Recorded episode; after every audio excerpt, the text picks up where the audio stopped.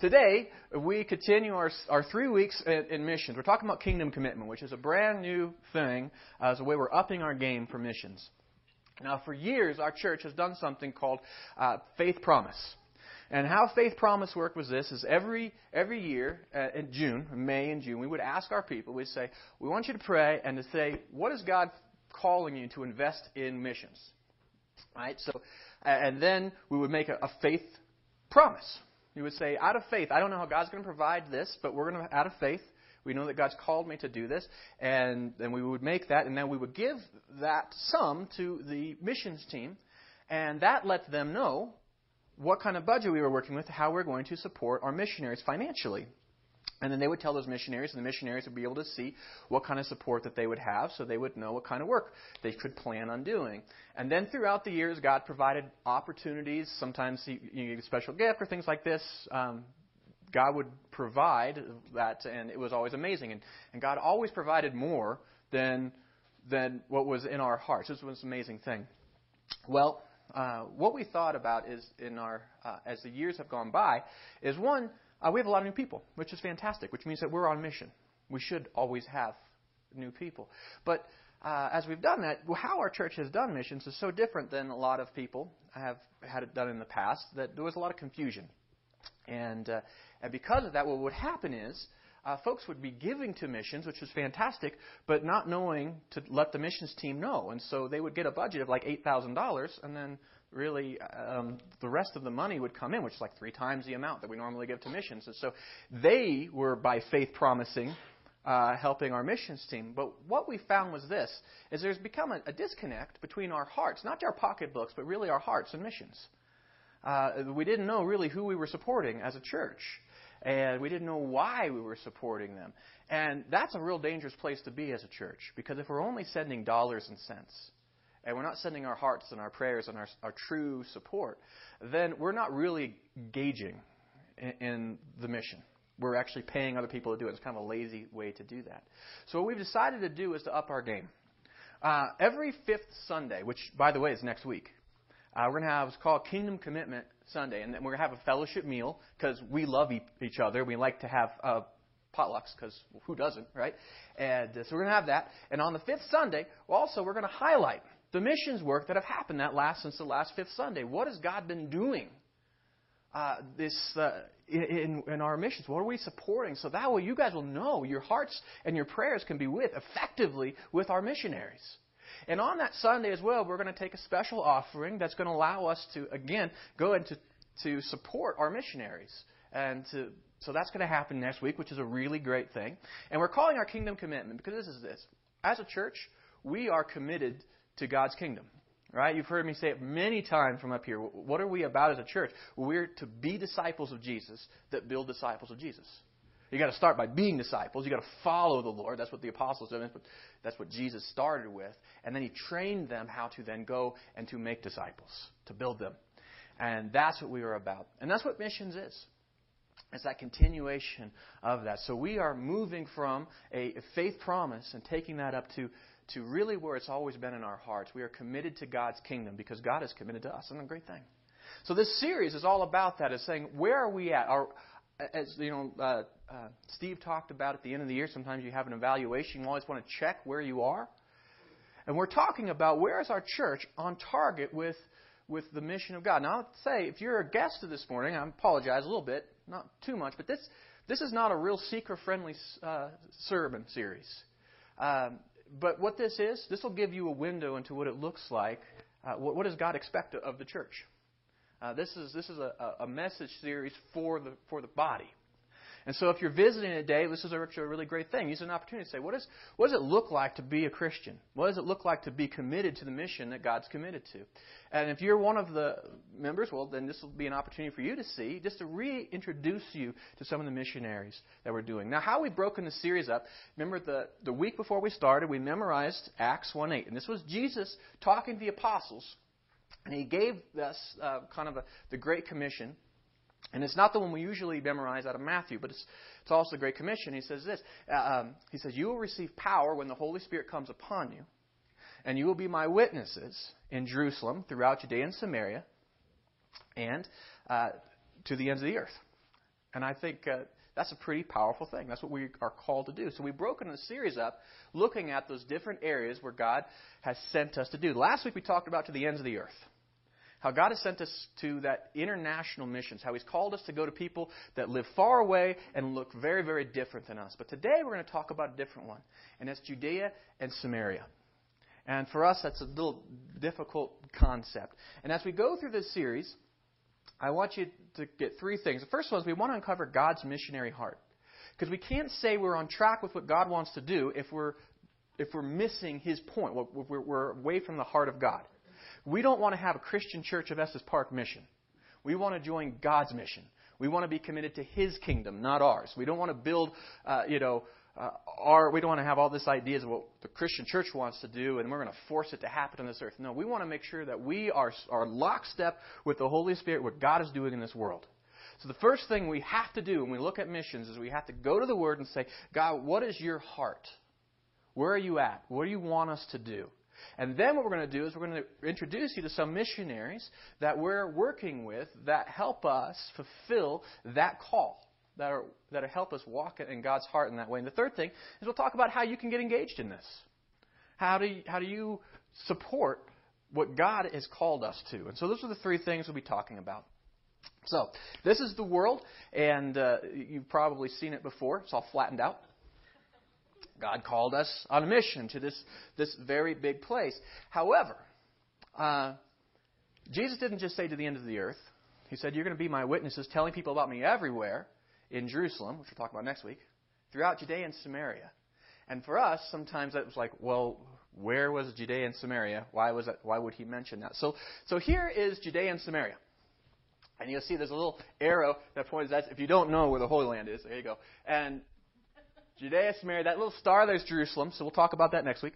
And um, some th- important things you're going to notice about Judea and Samaria. Samaria was the home of the northern ten tribes uh, when Israel split right after Solomon, right, he got this son that was a really blousy king, and this kingdom split, and ten of the tribes went to the northern kingdom, and that is where Samaria was. And what happened was, is, is those ten tribes, they wandered far from God. In fact, they set up a, a, a golden cow to worship at.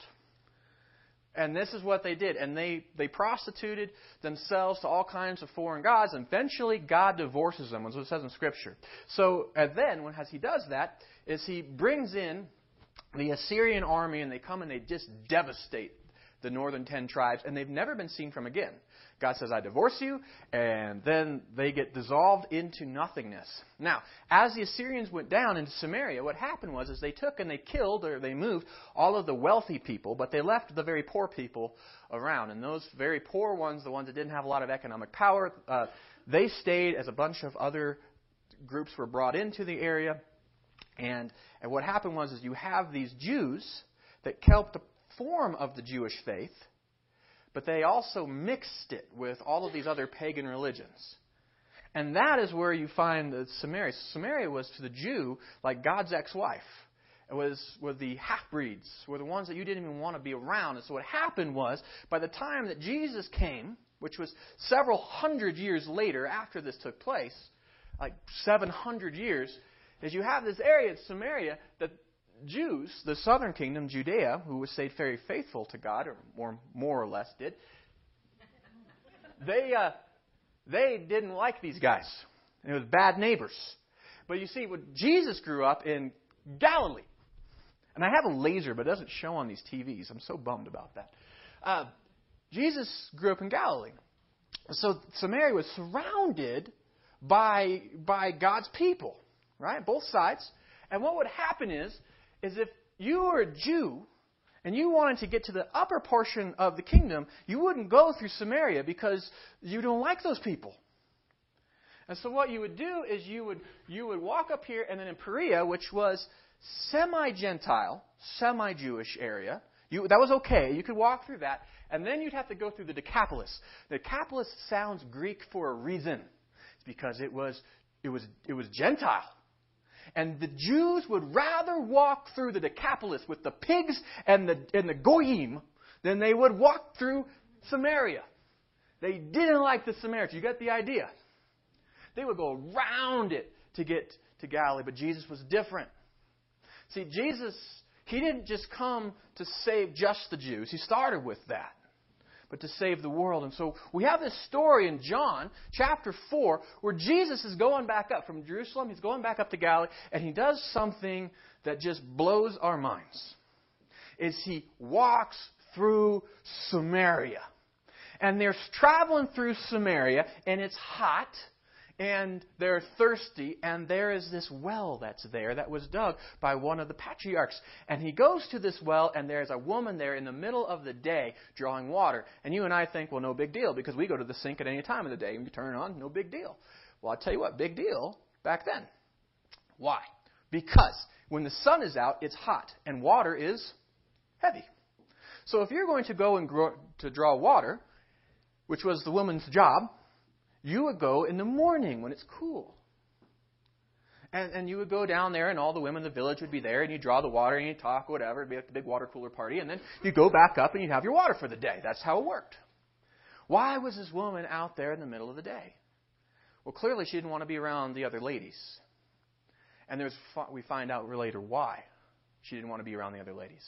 But she was there, and uh, she was there basically because she made some poor life choices and was living a, a, a shameful life and uh, didn't want to talk to anybody. And so here comes this, this Jewish rabbi, a holy man, comes walking up to, to this, this well.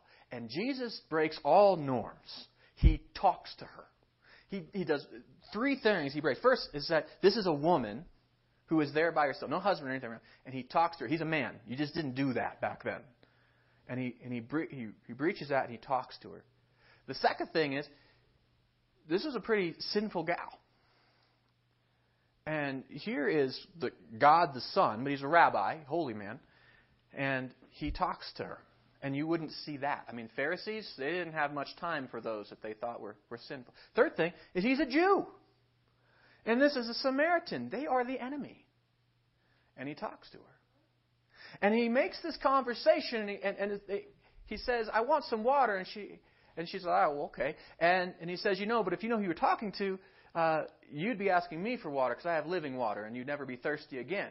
Now, he's talking about spiritual things, and she's not quite getting it yet because none of us would. And she's like, well, then give me that water because I'm tired of coming down to this well. Right? And then he starts talking to her about how he is the Messiah. And, she's, and explains to her that she is. And he proves it by he asks her this question. He says, Go back and tell your husband what you heard. And she's like, Well, I can't. I don't live with my husband. She's like, You're right. You don't live with a husband. You had five men, husbands, that you, and the guy you live with now is not even your husband. And she's like, What? How do you know this? And then he reveals that he is this Messiah that she was waiting for. And she runs back to the village and tells everybody. And they come back. That the village is, is, is all gathering and they're listening to this woman that they didn't like that they look down upon. And she says, The Messiah is here. And we need to go visit. You got, you got to see this guy. And that's where we pick up the story, right? Because now the, disciples, they went into the town while Jesus was getting something to drink to get some food because they were hungry. And, and this is where we pick up the story. And this is what it says. Meanwhile, the disciples were urging Jesus, Rabbi, eat something. But Jesus said, replied, I have the kind of food that you know nothing about. And I love this. The disciples didn't understand what he was saying. Did, did uh, someone bring him food while we were gone? The disciples asked each other, which is a legitimate question. And they're probably like, we just walked in this village and spent all this money. and uh, Jesus explains to them, no. My nourishment comes from doing the will of God who sent me and from finishing his work. Have you ever done something that was so amazing that it just satisfied your very spirit? Jesus just met with this, this Gentile, or that's just this Samaritan, even worse, woman, and he brings the gospel to her, and he sees her come to faith. And he's so happy, man, not even food. I mean, he, was, he was so satisfied doing the will of the Father, doing his work. And he says this You know the saying, four months between planting and harvest, but I say, wake up and look around. The fields are already ripe for harvest. And we'll come back to that in a few minutes, but good thing. And then he says, The harvesters are paid good wages and the fruit they harvest is people brought to eternal life. What joy awaits both the planter and the harvester alike. And you know the saying, one plants, another harvests, and it's true. I sent you to harvest where you did not plant, and others have already done the work. And now you get to go and gather the harvest. And many Samaritans from the village believed Jesus because the woman had said, He told me everything I did. And when they came out to see him, they begged him to stay in their village. So he stayed for two days, long enough for many more to hear his message and believe. And now they said to the woman, Now we believe. Not just because of what you told us, but because we have heard him for ourselves. Now we know he is indeed the Savior of the world. A couple of things that we pick up from that story as we look into uh, our, our thing is first thing is that God, He wants us to go to those who are close to us but not the same. Sometimes I think the furthest mission field is the one that's closest to us. And think about this. How often have we gone and, and really prayed for Longmont? But you know there's a lot of people in Longmont who don't know the Lord? Because we're why? Because we're concerned about Estes Park. That's why. But we send missionaries. We pray for Africa. We pray for Ukraine. But oftentimes it's those that are close to us that we don't even see. We'll drive down there and go shopping, and it never dawns on us the opportunity that is right there. But God also calls us to those that are, that are close to us, that are, that are different from us. And I think that's even harder. I remember in high school there was Johnstown, right? That was the Roosevelt Rough Riders, and they, for as far as I was concerned, they were Satan incarnate, right? And they were they were the enemy. We would play football against them, and then when I went to college, one of my arch nemesis from from Roosevelt. He was a I was a running back, and he was a linebacker, and and so we would just constantly just pound on each other mercilessly every game. And then on defense, I was defensive end, and he was a running back. And we always fought for each other as far as stats went, because it was always between me and him. So I just loathed this guy. Well, guess who ended up being on my hall in college? We played on the same football team. We ended up being really good friends. But that was not a person that I was feeling the love of Jesus for. You know, sometimes it's those that live close to us but are different from us, we actually we like the least. And it's hardest for us to reach them. And oftentimes we look at people in our own community that may be a little different from us. In our community, Estes Park, the demographics have shifted a ton, haven't they, in the last few years? And oftentimes it's easy for us to just overlook, uh, you know, so many people in our community, that migrant workers, immigrants that come in, they're different, they have different culture, they're strange, we don't understand them, and we don't see them. And Jesus calls us to those that are close but different. I think it's an important thing for us to see there. And he actually says it. When he gives the Great Commission, he points out Samaria purposely. We're going to go there because he went there. The second thing is that God allows us to assist the work of others. He says, You've heard it said that sometimes uh, that, that one harvest, uh, one plants, the other harvests, and it's true. And he tells the disciples, I'm sending you to harvest where you didn't plant. Now that's really cool if you're the harvester. You know, sometimes we're the planter. Sometimes we go and do all the work, and then somebody comes here from somewhere else because they're an outside expert. They get to do all the harvest, and we're like, oh, I did all the work planting. It's the hard work, right? Who cares? Jesus said that, that the joy, what joy awaits both the plant and the harvest alike. But you know what? Sometimes we get to be the one that goes and brings the harvest in. And the harvest is people brought to eternal life. You know, sometimes we have the privilege and the opportunity of assisting and going out to, to this world, and, and we get to see God do amazing things and touch lives, and people come to faith. And if we can't be prideful to think that it was just us that did that, God is already there doing work with His people. We're part of His team, we're part of the kingdom. So we've got to do our part. What a shame it would be to get to heaven and to have somebody who planted and worked really hard at bringing the gospel, and we were supposed to go and harvest and we didn't show up. Or we showed up and we looked at the fields and we didn't even see them. And we walked on through. We have to see that God is at work in this and we're part of His plan, so we need to do our part. I think it's important. And I think the third thing, I love this, is that God is at home at places that we're not. Jesus stayed two days in Samaria. No Jew would ever stay. They walk around Samaria. They're not going to stay there. But he accepts Samaritan hospitality. He is at home. He stays two days. He, he embraces this village. They come to Christ. It's an amazing thing. And I think for us, sometimes we get uncomfortable. We feel like we're outside of our element. We're, we're somehow in this strange, different place with the ucky people. If we go to those that are different and we just don't feel at home, we have to understand our Lord Jesus is at home. And like the disciples, we have to make ourselves home wherever He is. And so we can't look around this world and judge to say, oh, well, those are the God's ex wife people. Those are the people that are ugly. Those are the ones we don't like. They're different than us. Let somebody else minister to them. No, God calls us there. God is there. God loves them. And He asks us to be at home where He is. So, how is our church reaching our Judea and Samaria? Where is our Judea and Samaria? I mean, we see where that is. That's on our ends of the earth. Well, if we look into a map, we would say our Judea and Samaria is basically our nation. It's our region. It's Colorado. It's you know it's area, all the way up to our nation. It's inside our borders. Anything beyond that's to the end of the earth, right? Those are people that are way different than us. Well, our church has some missionaries that we support in our Judea and Samaria. Our areas that's, that's somewhat local. And so we're going to talk about them today. First one is Interface Ministries. Next is In Faith. Um, and then Camp Como. And the third one is, uh, the fourth one is IDES. So we'll just briefly go through each of these. The first one we want to talk about is uh, Interface. And uh, you see that couple there? That's Terry and Trudy Thompson. They're missionaries. And they are in Golden, Colorado, where there's a School of Mines. And this is how Interface works it's a, it's a national missionary organization where there's missionaries that we support through them. And uh, what they've, Interface is about is this we have one of the best educational systems in the world as far as higher education goes. And a lot of leaders from foreign countries will come to the United States to get an education, uh, to get a, an American degree. And, and what Interface discovered was we don't always have to go cross borders to the ends of the earth to have it cross borders to the ends of the earth impact. Uh, we have people from all over the world, and not just anybody, but, but world changers, leaders of business and government. They're coming here. So Interface said this we're going to send missionaries to the college campuses, and not just to any college campuses. We're going to go to, to, the, to the best schools.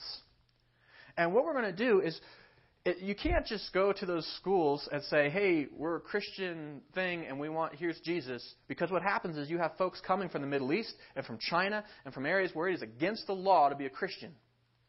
And, these are students that are coming to education. If you said, "Hey, join me for church," they would say, "No way, that wouldn't fly." So what Interface does is this: they say, "Hey, you're coming to the United States." You want to learn about American culture? You want to have Americans that care about you? You know, we have a great Christian heritage in the United States. Would you like to understand why why it is the United States works the way it does because of our great Christian heritage? And through that, and for caring for practical needs from these students, they have the opportunity to share the gospel. And many come to faith. It's, a, it's an amazing thing, and that's why Interface works. Now, we have Terry and Trudy Thompson because they're at the School of Mines, which is close to us. And uh, they do some very practical things every year. Uh, the first is they have a garage giveaway. And was, what is this? Well, uh, they collect donations of really good houseware items, not junk, but uh, like toaster ovens and beds and, and dressers and all the things that you think of that you need. Because if you're moving from another country here to go to school, one, college is expensive. You don't have a lot of money. You have no idea where you're at. And to have somebody say, hey, listen, we're just going to give you, they don't even have to pay for it. We will give you, you could come in, you could take a look, and we will, we will set you up, you and your family, what an amazing ministry that is. And not only that, but they will deliver the stuff. So these families from, from uh, School of Mines that are international students will come in and they'll get to shop and pick up stuff, and then they won't have to sleep on their floors, which a lot of them do for a long time until they meet Terry and Trudy. So every year they do this great ministry, and then they go and deliver the stuff, the garage giveaway. That opens up a lot of doors of opportunity to talk with these students and to share with them God's love in a real and practical way. The second thing they do is conversational English classes for women. And this is why they do that. Understand the United States is very different than most places in the world as far as uh, women having rights and equality here. It's not like that many places.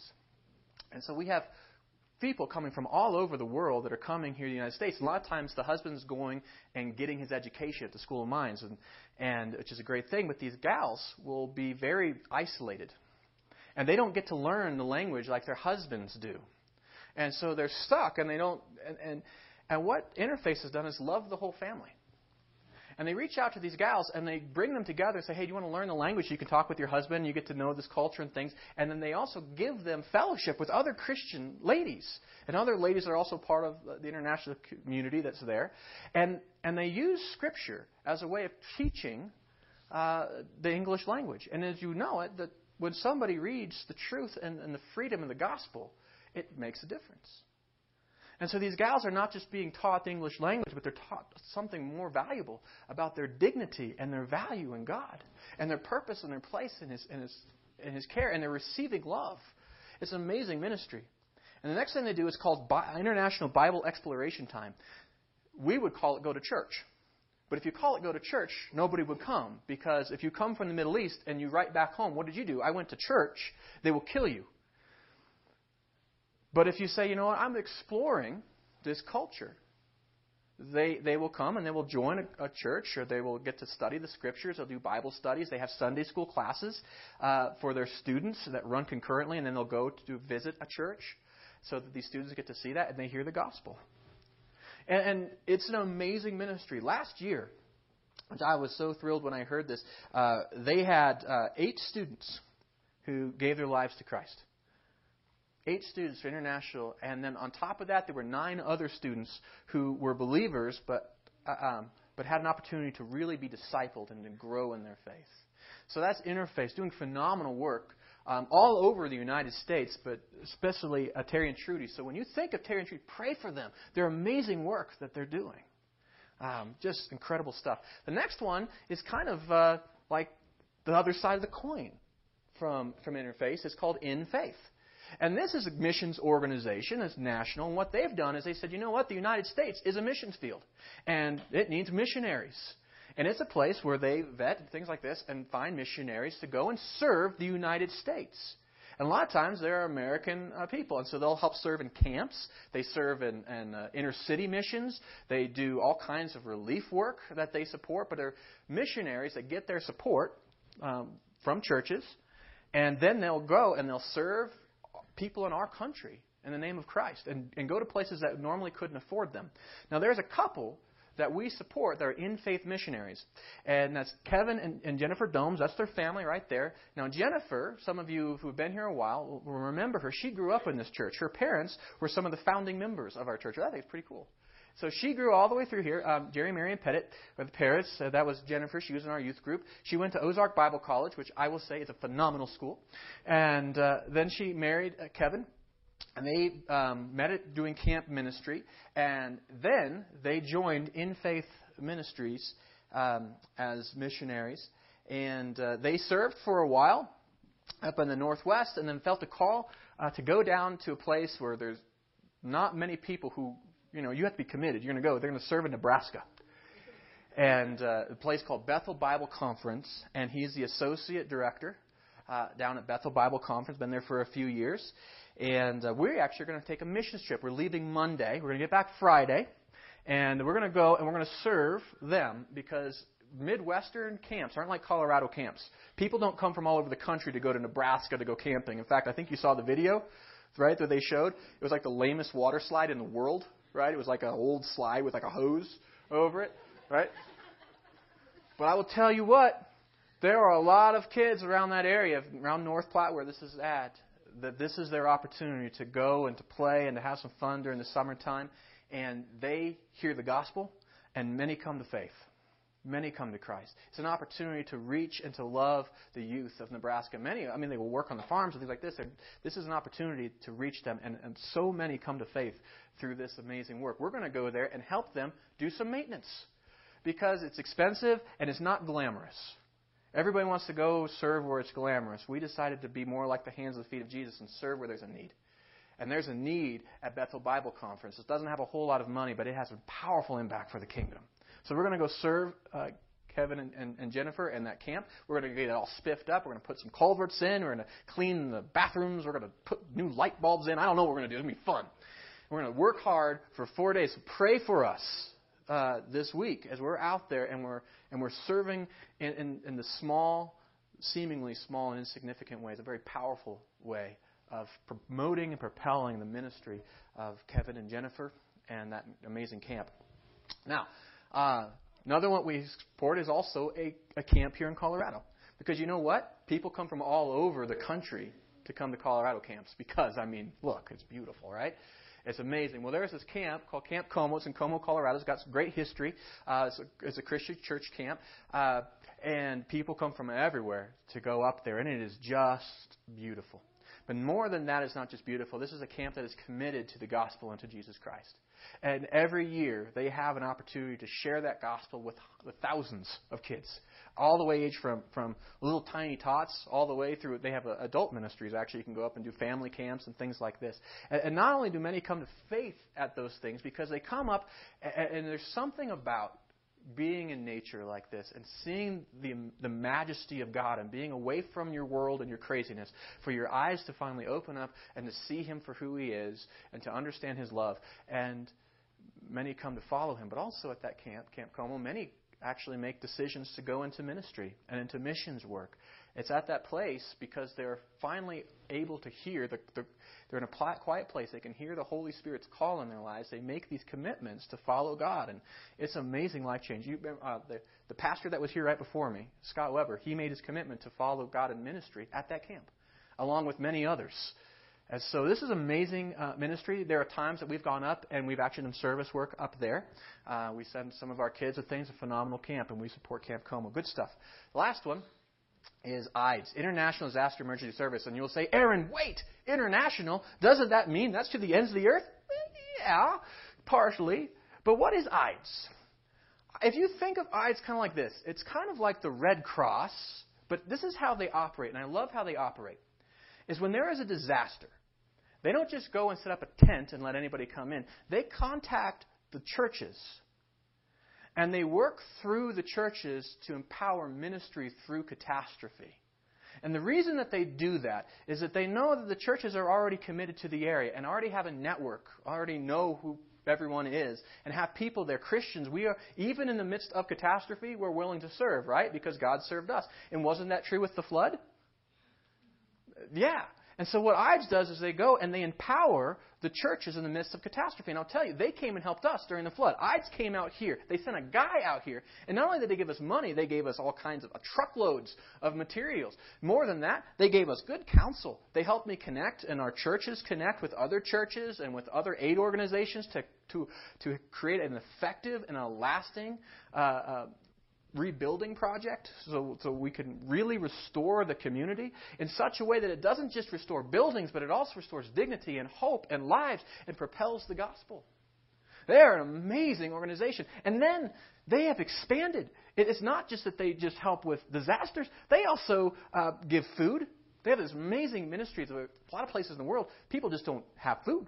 Like over 25,000 people die every day out of starvation. That is totally preventable with food. And this is what they do is they provide food for folks in the name of Christ. They provide clean water in a lot of places in the world where you just don't have clean water, even in the United States after disasters. They are amazing. They also do some cool stuff like they provide sheds. Because when you have a flood and you lose your buildings and stuff like this, what happens next is oftentimes you lose the rest of your things. You think about businesses that have had their, their store wiped out, they still may have a little bit of stuff that they could sell later on, but they have no place to put it, all that things go bad. And it just is a disaster upon disaster. I mean, they have thought through this. And IDES helps all throughout the world, but they also help the United States. And so our church is committed to standing with IDES and supporting them. And there are many, many uh, powerful ministries here. And uh, just this is a wonderful thing. And that picture, that little building, that's where they're at. That's their brand new building. They had to move to a new place because where they're at before didn't have internet service because they were like Iowa or something. And so so they had to move a building to get to the internet. I thought that was hilarious. So uh, they, they have a new tech initiative um, to help upgrade their stuff so that they're able to have better contact with all, all their work throughout the world. It's just an amazing organization. Uh, so this is our to Judea throughout Judea and Samaria. This is what we're doing. Um, and, and again, we used to do so much more, but we were able we were so spread out, we weren't able to really connect. The reason that we, we consolidated our missions so that we wouldn't just send money to, to these organizations, but we would send our prayers and our hearts and that we'd be able to support them by sending missions teams and things like this. So get to know Interface and, and, and, Terry and Trudy. Pray for them. How about In Faith Ministry? Uh, Kevin and Jennifer. Write them letters of encouragement. Remind them of the good work that they're doing because they are in a place that there's not a lot of glory. But they're serving Jesus faithfully. Or how about Camp Como? Every this is this is the time of year where, where thousands of kids from all across the United States are going to come here and they're going to hear the gospel. Pray for them and their staff and what God is doing. Or how about IDES? Have you seen the state of the world? It's like falling apart. These are busy people. And to help them connect and to empower ministry. Uh, and the gospel wherever they are. This is what we're going to do. So this is how you can join in. It's a couple of things. One is learn and pray. Every fifth Sunday, we're going to we're to touch on some of these ministries and tell you what's happening. Learn there, but don't let that stop. You know what? There's other ways you can learn. Our our uh, weekly updates. Every time we get a letter from a missionary, we attach any letter that we get from them. Read those letters, and and also if you miss those or you don't like electronic stuff, we have the letters posted on a board that's on the the hallway right before the bathrooms. Read those. Find out, or go online. Every one of these uh, these missionaries, they have they have really great websites. And so learn about them. Go on and find out what's happening there. And don't just learn, but put, put what you've learned to practice. Pray for them. Because God is there. Remember we, our memory verse, that, you know, that, uh, that the harvesters have received great wages, right? And we do. That's, that's fantastic. Uh, and, and, the, and the fruit we harvest is people brought to eternal life. What they're doing is effective. But get this, this is so important. He says, both the harvesters, what joy awaits both the harvesters and the planters alike? These are oftentimes the planters. They're doing the work. And joy awaits them, but it's hard work. So learn about them, pray about them. God is working with them even before we're there. So pray for them. Next thing that we can do is uh, join the missions team. And this is twofold. How do you do that? The first way you can join the missions team is by actually joining the missions team. They meet once a month, and it's on a Sunday morning, first service, and it's in the prayer room. And so it's not a huge time commitment, but it's a it's eternal uh, impact. Uh, what they get to do. And so they, they get to know the missionaries, they get to pray for them, they get to see all the details of what's happening in there. They direct the church, they help inform us and let us know how we can support them. And uh, it's an amazing team. And if you want to invest an hour a month doing something that changes eternity and changes the world, then join the missions team. It's a powerful thing. And so, um, our commitment card, there's a way that we can do that. But the second way to join a missions team is every year we're taking missions trips. And we're going out to these mission groups that we're, we're going and serving them. It's not a vacation. We don't go there for us or to relax. We go there to serve, to serve those who have served, to be sometimes the harvesters and sometimes the planters. We go to serve. And I want to challenge you if you've never been on a missions trip before, it's uncomfortable. It is, but it's amazing and you're doing God's work and it's an investment? Yes. But you're going and, and, and you are following in the heart of Christ. And I want to encourage you when missions trip opportunities come, pray about those things seriously. And if you feel the call of God to join, don't let your fears or discomfort or, or whatever keep you from joining. I mean, God is already at home there. And if He's calling you to do the work, then what a joy that is. So join a missions team. I think that's a great thing. Third thing that we can do is uh, obviously oh, come on, is this, is to, to join the kingdom commitment. Join us as we stand as a church to go and, and support these ministries. We want to pray. Everybody needs to pray. Everybody needs to, to, to at least support the missions team somehow. But I also say in our kingdom commitment, let's, as a church, come together and say, you know what, this is something. This is the heart of God. He wants us to go. Let's go together. Let's do this. And this is how you can do that. Uh, we need to coordinate. Right? God says it's good to be orderly and to do those things. So uh, one way to do that is in your bulletin. There is a little yellow kingdom commitment card, and it's a tool, and that's all it is. This is not a legal contract. This is a tool.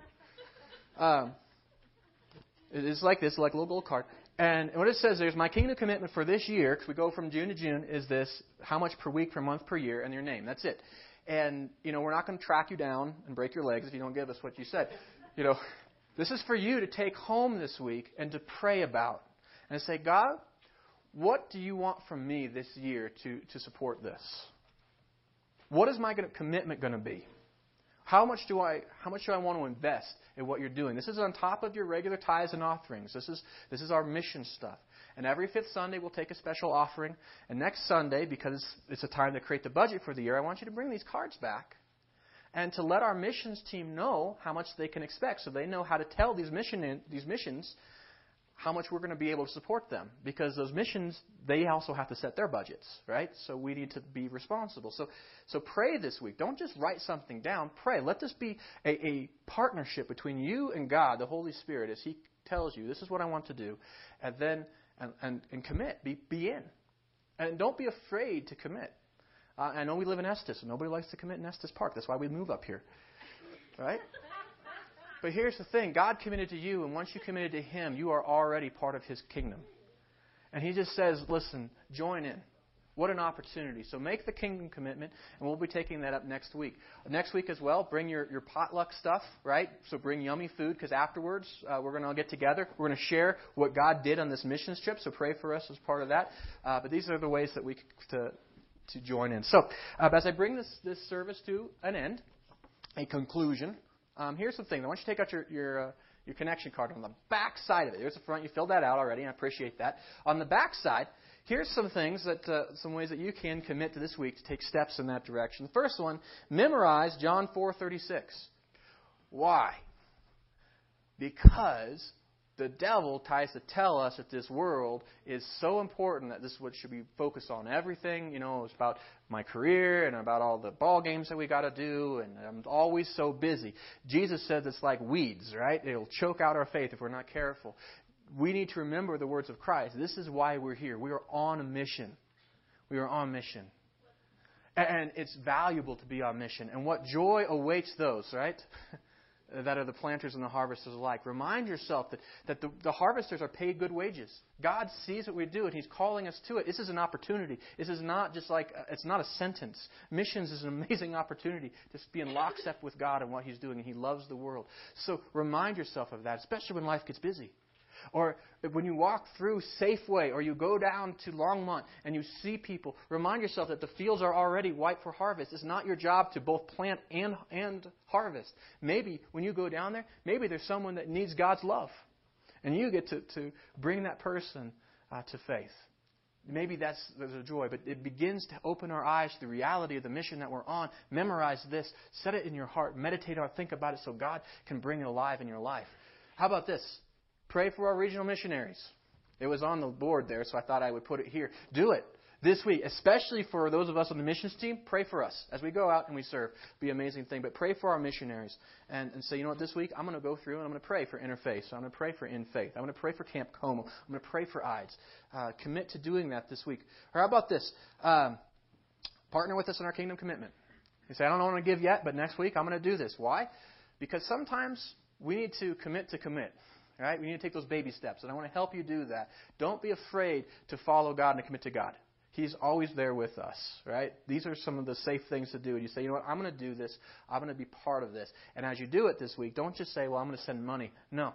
Pray what God wants you to join in, and then pray for our missionaries. Support them with your prayers. Decide how you're going to be able to just to really, truly partner with our ministries through the Kingdom Commitment. And the last thing here is attend uh, the next missions team. You maybe say, I don't know if I really want to join a missions team. I want to see what it's like first. That's fine. It meets on June 14th at 8:15 in the morning. If you check this box, you want to just check out what the missions team is like, see if that's an area that you want to serve uh, the church and the world and serve Christ. Then, if you check that, what will happen is, uh, you know, June 14th is a ways away. We will send you an email the week before to remind you so you won't forget. That's the way that we want to serve you. So let us know if you want to attend that next missions team meeting so that we can help support you in that. Maybe there's some other way that you want to, to join in. Make sure you check that other box and, and let us know what it is so I can pray for you this week and support you as you make commitments to follow Christ. Maybe there's another commitment that you need to make. Let us know. Uh, we will support you or a prayer request. I'll tell you what, God hears prayers, and the things that He's done this year have just knocked our socks off. He is engaged in our church. So let us pray for you. If you've got something you need prayer for, let us join you and serve you in that. Make sure you write that down. Here in a minute, we're going to take our our, uh, our tithes and our offerings, and as we pass uh, those around, um, drop your connection card into the basket as well and uh, and let's uh, let's honor God with our what we offer in, uh, as far as our tithes and offerings, but also as we offer in terms of our commitments. Let's bring those to Him uh, now. Let's pray. Heavenly Father, Lord, you are good, and you are powerful, and you are loving, and Lord, as we uh, talked about this morning, uh, you have an amazing heart for this world, much bigger than ours.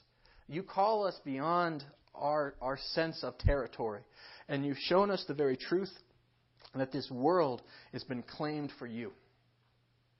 And Father, there are many who still live in darkness, and there are many that we just ignore because we don't even see them. But Father, I pray that you help us see our world the way that you do. Help us see our neighbors the way that you do. Let us see the opportunity before us that you have put before us. Let us see those fields that are ready for harvest.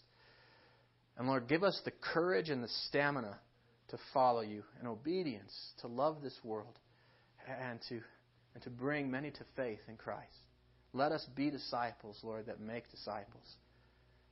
And Father, we pray for, for our ministries and our missionaries here in the United States that we support. We pray for Terry and Trudy. Bless them, grow them in their faith. Father, as this next school year is beginning to start, uh, as they're preparing for that, I pray that you would give them success in all their preparations, give them health as a family. Father, uh, uh prepare their hearts for this next class and prepare this next class of international students, Father, to hear the gospel. And Lord, we pray that there would be many that would come to faith this year through ministry. I pray for Kevin and Jennifer and for their amazing work. And as they're getting ready for summer, God bless them richly. Father, I pray that you give Kevin and Jennifer a heart for those students. I pray that you give them success in their work. And Father, I pray that you would bring students from all over Nebraska and that area, Lord, that need to hear your gospel. And that they would come and that they would be confronted with your love. And that they would respond and have a life change. And they would become disciples of yours. Uh, Father, we pray, obviously, uh, for, for Camp Como as well and that you would bring many from all over the world, and that your gospel would go out and be proclaimed clearly. We pray for the, for the speakers at Camp Como, that you would allow them to stay true to the word, and they would preach clearly and accurately. Father, we pray for the staff that's there. Encourage them. Let there be health at that camp. And Father, we pray for, for a rich harvest uh, this year at Camp Como and for IDES and the great work that they do. Let them not grow weary in serving those that are suffering.